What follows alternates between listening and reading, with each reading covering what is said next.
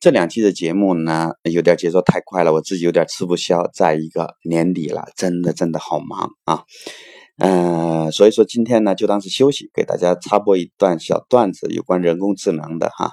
主角呢，一位是这个加拿大蒙特利尔大学的本吉奥教授，他呢是这个人工智能嗯深度学习算法的一个奠基者。另外一位呢是比尔盖茨，家喻户晓的了。啊，据说啊，本吉奥教授完成了他的算法模型之后，比尔盖茨给他打电话，说你马上申请专利啊，你肯定会成为下一个我。世界首富的意思嘛，哈，嗯，这话呢虽然是段子哈，但是还蛮有道理的。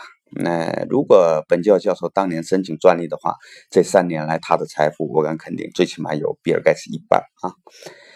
但呢，本教教授呢深思了一下，嗯，回了这么一段话，嗯，你比尔盖茨，你当年卖软件的做法，我们是非常鄙视你的。嗯，鄙视啊，用鄙视。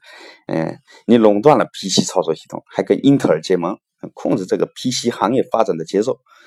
本该五到十年就该到来的这个 PC 行业的巅峰，嗯，整整持续了二十年。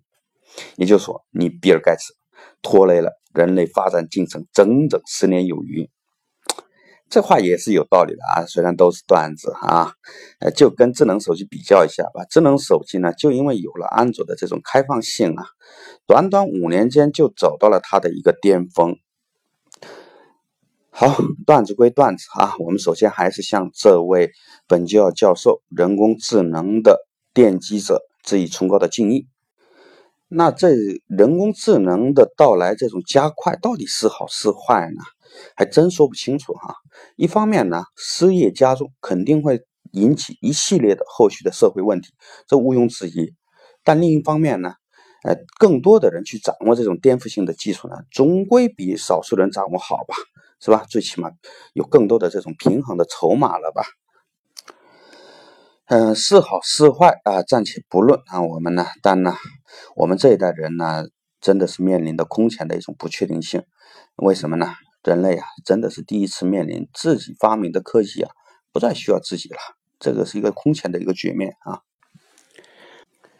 我们这个节目的宗旨呢，也是思考这种不确定的未来，站在通向未来的最前沿，成为第一波。跨越到未来这个彼岸的人，这一次的跨越，我有预感，真的真的，只有最前面的那一部分人才能跨越过去。好，如果您觉得这个节目呢对您有意义的话哈，那我在这里恳请您呢多订阅、多转发，就当是给一个仍在学习中的四十代人一个支持，谢谢。